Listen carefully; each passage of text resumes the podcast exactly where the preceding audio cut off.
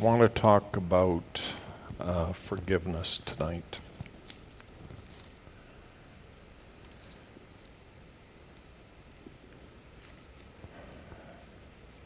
Forgiveness doesn't come naturally to us.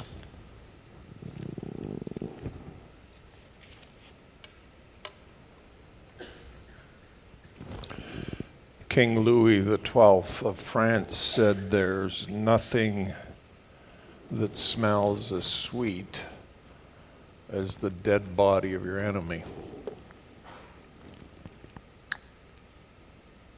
We find it easy to carry grudges. Uh, this week I heard the I'm going to drink a bit here, get this throat cleared up. Hopefully that'll do it. I heard a uh, a friend tell me about walking into a hardware store in Saskatchewan, small community, and he hardly knew the guy who was running the hardware store, and after a bit of a conversation, he said, We had a doctor around here who went bankrupt. Can you imagine that? A doctor going bankrupt. And then he pulled out his wallet and he had a 15 year old newspaper clipping he'd been carrying around in his wallet for 15 years about a doctor who'd gone bankrupt 15 years ago. Everybody else had moved on. But he was still letting a uh, doctor who went bankrupt ruin his life. Forgiveness is not natural to us. But forgiveness is essential.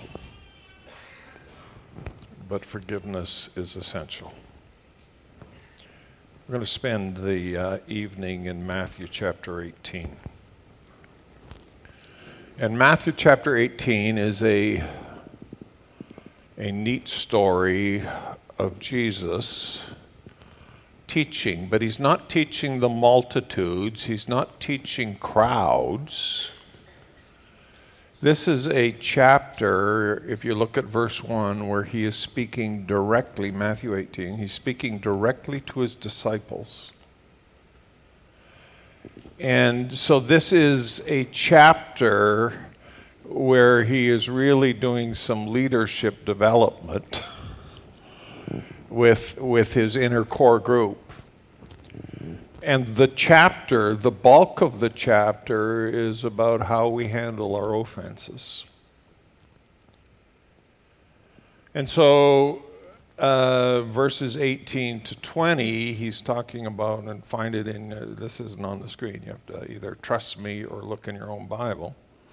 And if you look in your own Bible, you'll find out I'm not making this up. He, he talks about what you do when somebody has offended you in the body of Christ. And, uh, and he says the church has the right to make a decision about how you handle that stuff. And uh, says in uh, verse number uh, 18, whatever you bind on earth is bound in heaven, and whatever you loose on earth shall be loosed in heaven. I don't think there is a misapplied scripture or a scripture that is more misapplied among Christian believers anywhere than that verse. That verse, my friends, is not talking about how we handle the devil. That verse is talking about how we handle brothers and sisters in discipline. And we quote it all the time. I've been to lots of prayer meetings, probably as many prayer meetings as most of you. And we use it in prayer to tell the enemy we're binding him. But this is not what this portion is talking about. It's talking about our right and our authority to make decisions in the body of Christ, about holding people accountable or setting them free. And he says if you hold them accountable, they're held accountable. If you set them free, they're set free. So Peter hears that. And uh, Peter is always thinking and always has questions. And he says, Okay, okay, okay, Jesus, these guys, these guys drive me crazy. How many times do I have to forgive them? The common Jewish teaching was you forgive people three times. They believed in forgiveness, they believe in mercy. You exhibit mercy and forgiveness three times because if they haven't changed their ways after three times, they're not really repentant. So you forgive them three times. So Peter's hanging around with this Jesus guy, and Jesus seems to be pretty generous with grace and mercy. So he thinks he's going to be the hero in the crowd, and he throws out a suggestion How, how many times do I have to forgive these people? And uh, he says, it's seven times. Is that, is that good, Jesus? And Jesus says, uh, No, you forgive them 490 times. The point there being at some point you'll lose track. In the Christian community, in our relationships with other, each other, forgiveness just keeps going on and on and on and on and on. That's biblical Christian forgiveness. And I should point out something else. Jesus didn't say uh, you should forgive them 490 times if. That's important. Doesn't say you forgive them 490 times if. You just forgive them 490 times. Forgiveness. And then he goes on and he shares this amazing story. And I want to read it to you now uh, Matthew 18 23. Right to the end of the chapter. For this reason, the kingdom of heaven may be compared to a king who wished to settle accounts with his slaves. When he'd begun to settle them, one who owed him 10,000 talents was brought to him. But since he did not have the means to repay, his Lord commanded him to be sold along with his wife and children and all that he had, and repayment to be made. So uh, the slave fell to the ground, prostrated himself before him, took real humble posture, saying, Have patience with me, and I will repay you everything. And the Lord of that slave felt compassion and released him and forgave him the debt. But that slave, went out and found one of his fellow slaves who owed him a hundred denarii. And he seized him and began to choke him, saying, Pay back what you owe. So his fellow slave, this sounds familiar, fell to the ground and began to plead with him, saying, Have patience with me, and I will repay you. But he was unwilling and went and threw him into prison until he should pay back what was owed. So when his fellow slaves saw what had happened, they were deeply grieved and came and reported to their Lord all that had happened. Then summoning him, his Lord said to him, You wicked slave, I forgave you all that debt because you pleaded with me. Should you not also have mercy on your fellow slave in the same way that I had mercy on you? And his Lord, moved with anger, handed him over to the torturers until he should repay all that was owed him. My heavenly Father will also do the same to you if each of you does not forgive his brother from your heart. Quite a story. There's a lot of instruction on forgiveness in that story, and I just want to highlight some things out of there to, for you. And the first one is that Christians need to forgive because they themselves have been forgiven. Christians need to forgive because they themselves have been forgiven. The story here is about a, uh, a slave who owed some money. Now, that's language that we're not familiar with. Uh, the slave here would be, we call them tax collectors. Back then, they actually called them tax farmers. They were given jurisdiction over a certain area, and they went into that certain area, were given responsibility for collecting all the taxes on behalf of the king. They were tax farmers. They went out to this harvest field and harvested taxes. And now it's the end of the year when the taxing year is over, and now you got to pay the king.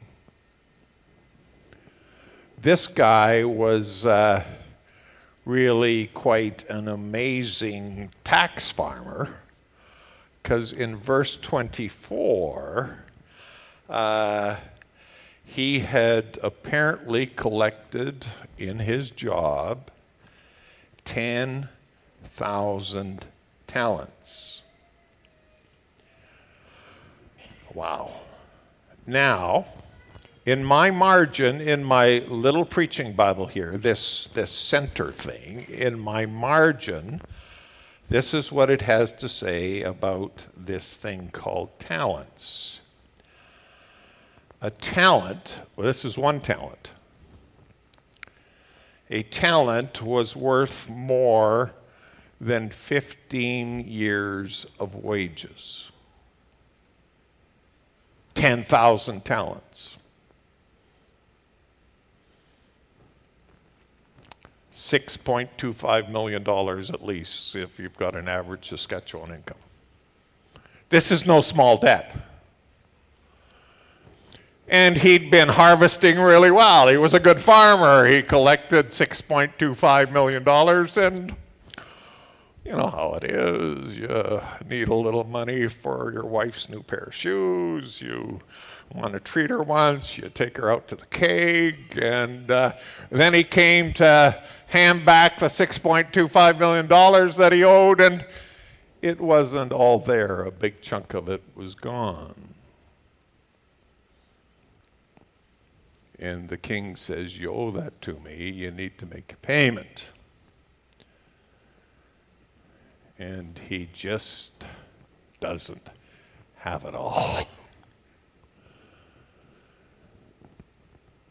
And so the boss, the king, says, "Well, you gotta you gotta do restitution, repayment here real quick." And the slave fell to the ground, said, "Have patience with me." And the Lord forgave him and released him from his debt. G. Duncan Derrett, who wrote The Law in the New Testament on page 42, wrote this When circumstances forced a ruler to forgive taxes, he did so with the understanding that his people would respect his benevolence. If he released his subordinate ministers' debts, they in turn must release the debts of those indebted to them. So this guy has a huge debt. $6.25 million, and he goes out of there and he goes back to his job and he starts trying to do some more tax farming. And he runs into a guy. What's the story say here that uh, he this guy he runs into him one hundred denarii. That's about four months' wages this guy had a debt that he couldn't have repaid if he'd lived three lives in a row. And this guy just owes a hundred denarii, three months' work. And the guy takes him by the throat and says, You pay me back or else. Not the, not the brightest guy in the world. Friends, we are Christians. If you're here tonight and you're not a Christian, we're so glad you're here. You're welcome. You need to understand that a primary marker of Christians is we're people of forgiveness because we understand that He's forgiven us. It marks who we are. And there are none of us around here tonight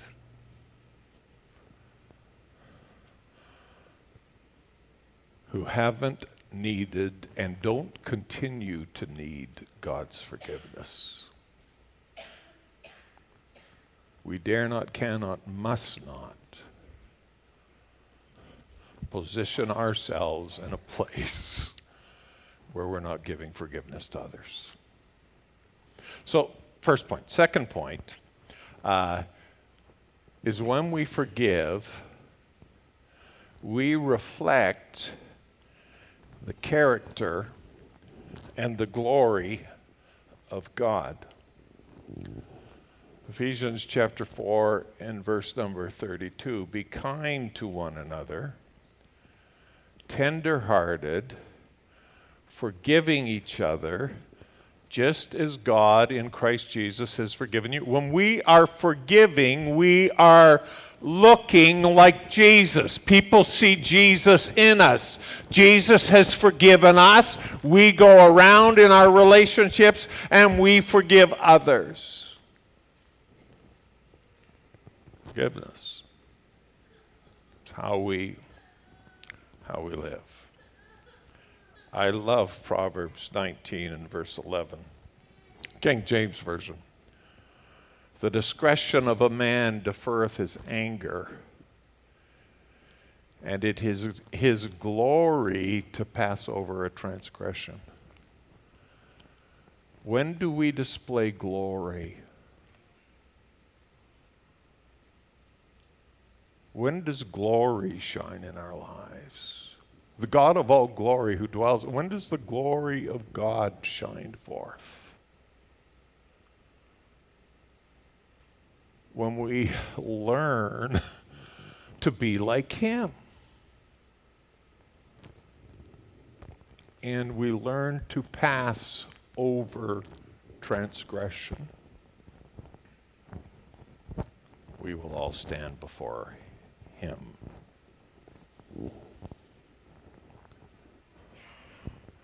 I have really good news for you tonight when you stand before Him, if you have asked Jesus to be your righteousness and be your Lord, He is going to pass over your transgression. That's part of his glory. And when we pass over transgression, we're glorious too. Glory of God shines out of us. Third thing we need to understand about uh, forgiveness is forgiving is not optional. Forgiving is not optional. Let me read the end of this chapter to you again, just in case you missed the story, missed the point. Matthew 18, we'll start at verse 28 again. That slave who'd been given, forgiven six and a quarter million dollars. Everybody say six and a quarter million. Say it again six and a quarter million. That slave who'd been forgiven six and a quarter million dollars. Most of us can't even fathom that kind of money. Went out and found one of his fellow slaves who owed him a hundred denarii. And he seized him and began to choke him, saying, Pay back what you owe. So his fellow slave fell to the ground and began to plead with him, saying, Have patience with me and I'll repay you. But he was unwilling and went and threw him in prison until he should pay back what was owed. So when his fellow slaves saw what had happened, they were deeply grieved and came and reported to the Lord all that had happened. Then summoning him, his Lord said to him, You wicked slave, I forgave you all that debt because you pleaded with me. Should you not also have had mercy on your fellow slave in the same way that I had mercy on you? And his Lord, moved with anger, handed, handed him over to the torturers until he should repay all that was owed him. My heavenly Father will also do the same to you if each of you does not forgive his brother from your heart. this forgiveness thing is not optional. You don't have a choice about whether you're going to offer somebody forgiveness or not. Unless you want to be handed over to the torturers, because that's what the Father will do. He doesn't take it lightly. Because we're called to reflect His glory, and His glory is He forgives. So forgiveness is not optional. Fourthly, forgiveness must be from the heart. Did you catch verse 35? My heavenly Father will do the same to you if each one of you does not forgive his brother from your heart. So this isn't just saying, uh, hey, I got two grandsons in here. Jude, come help me here just for a second. Come on, just come on up the end of the road, come stand here. And uh, aren't they love you? Didn't you hear that? Yeah. So, so you make me, you make, I make you really, really mad. Yeah. What should you do? Say stop. That's good advice, too. And then, after you've done that, you need to make the decision to forgive me. Yeah. But it's not just like this Grandpa, I forgive you. And then you go back and sit. Don't go back and sit down yet. You don't go back and sit down and say, what a creep Grandpa is.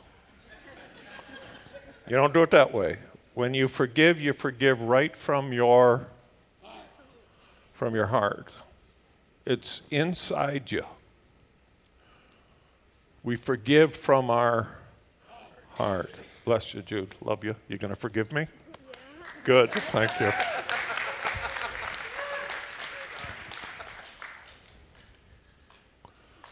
we forgive from our heart. And here's the really important part. Here's the really important part. How do you know if you're forgiven from your heart? How do you know if you're forgiven from your heart? Point five. Forgiveness is lived out by earnestly seeking out the good of the one you've forgiven.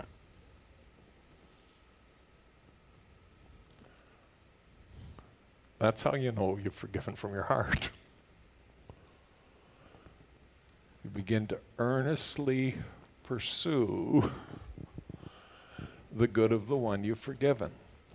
John Piper says the overwhelming challenge of the New Testament to all of us is to not return evil for evil. That's the overwhelming challenge.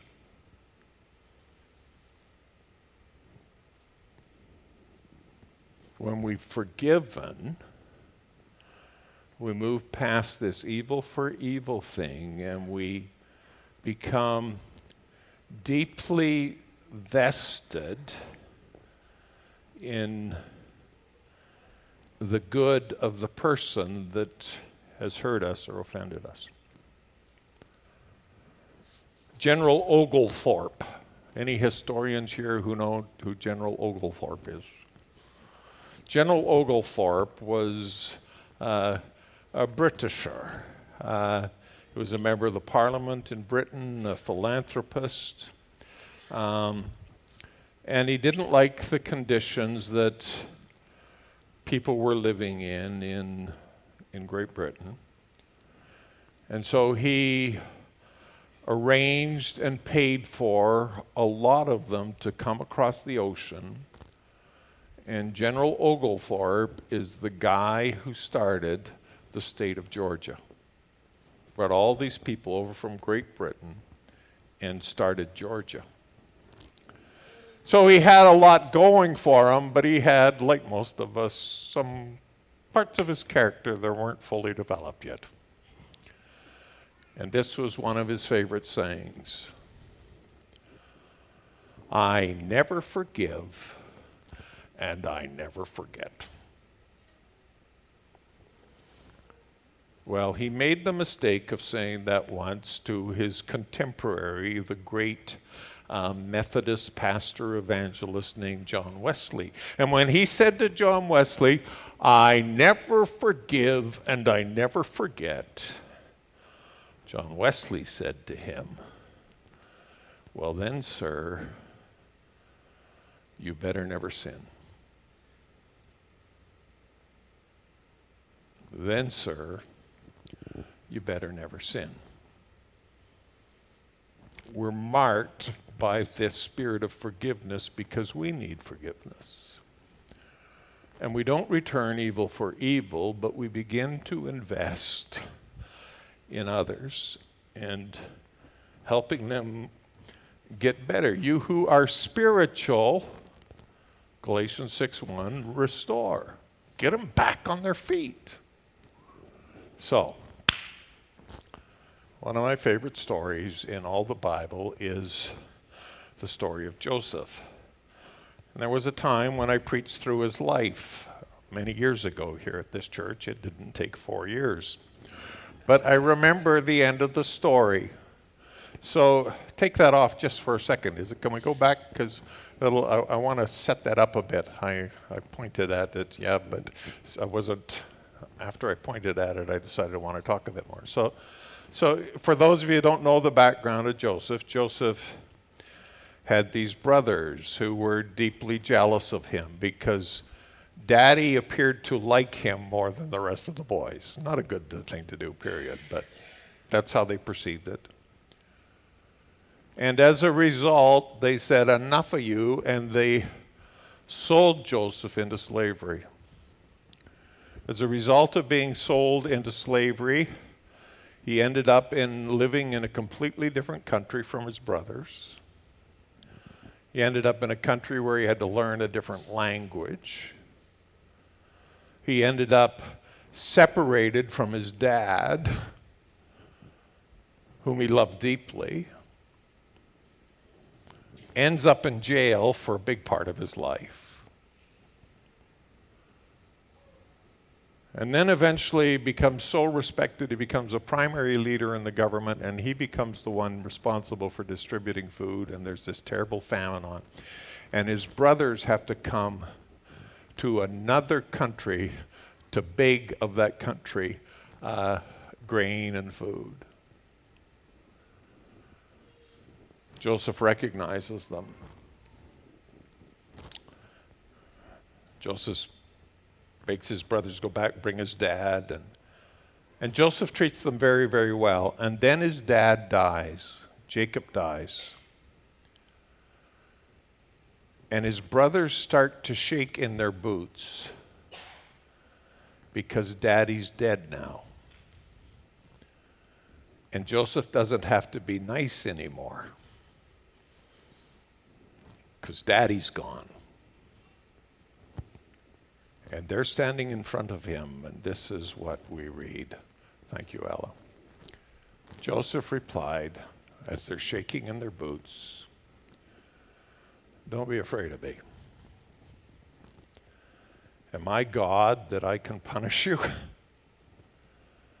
you intended to harm me, but God intended it all for good. He brought me to this position so I could save the lives of many people. No, no, no, no, no. Don't be afraid. I will continue to take care of you and your children. So he reassured them and spoke kindly to them. This is why this man goes down as one of the great leaders in all the history of mankind. He understood forgiveness. And he says, I'm going to look after you, and I'm going to look after your children. And he speaks kindly to them. Friends, that's who we are. It's who the people of God are. It's the gospel. That's what the gospel is.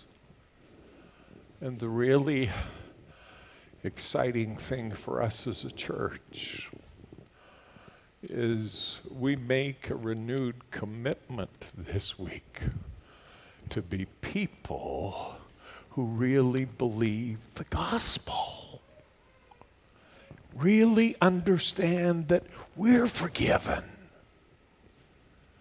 and because we're forgiven, how can we dare not offer others forgiveness? So, there was a hymn written, late 1800s, 1898, I think, is when uh, it was written.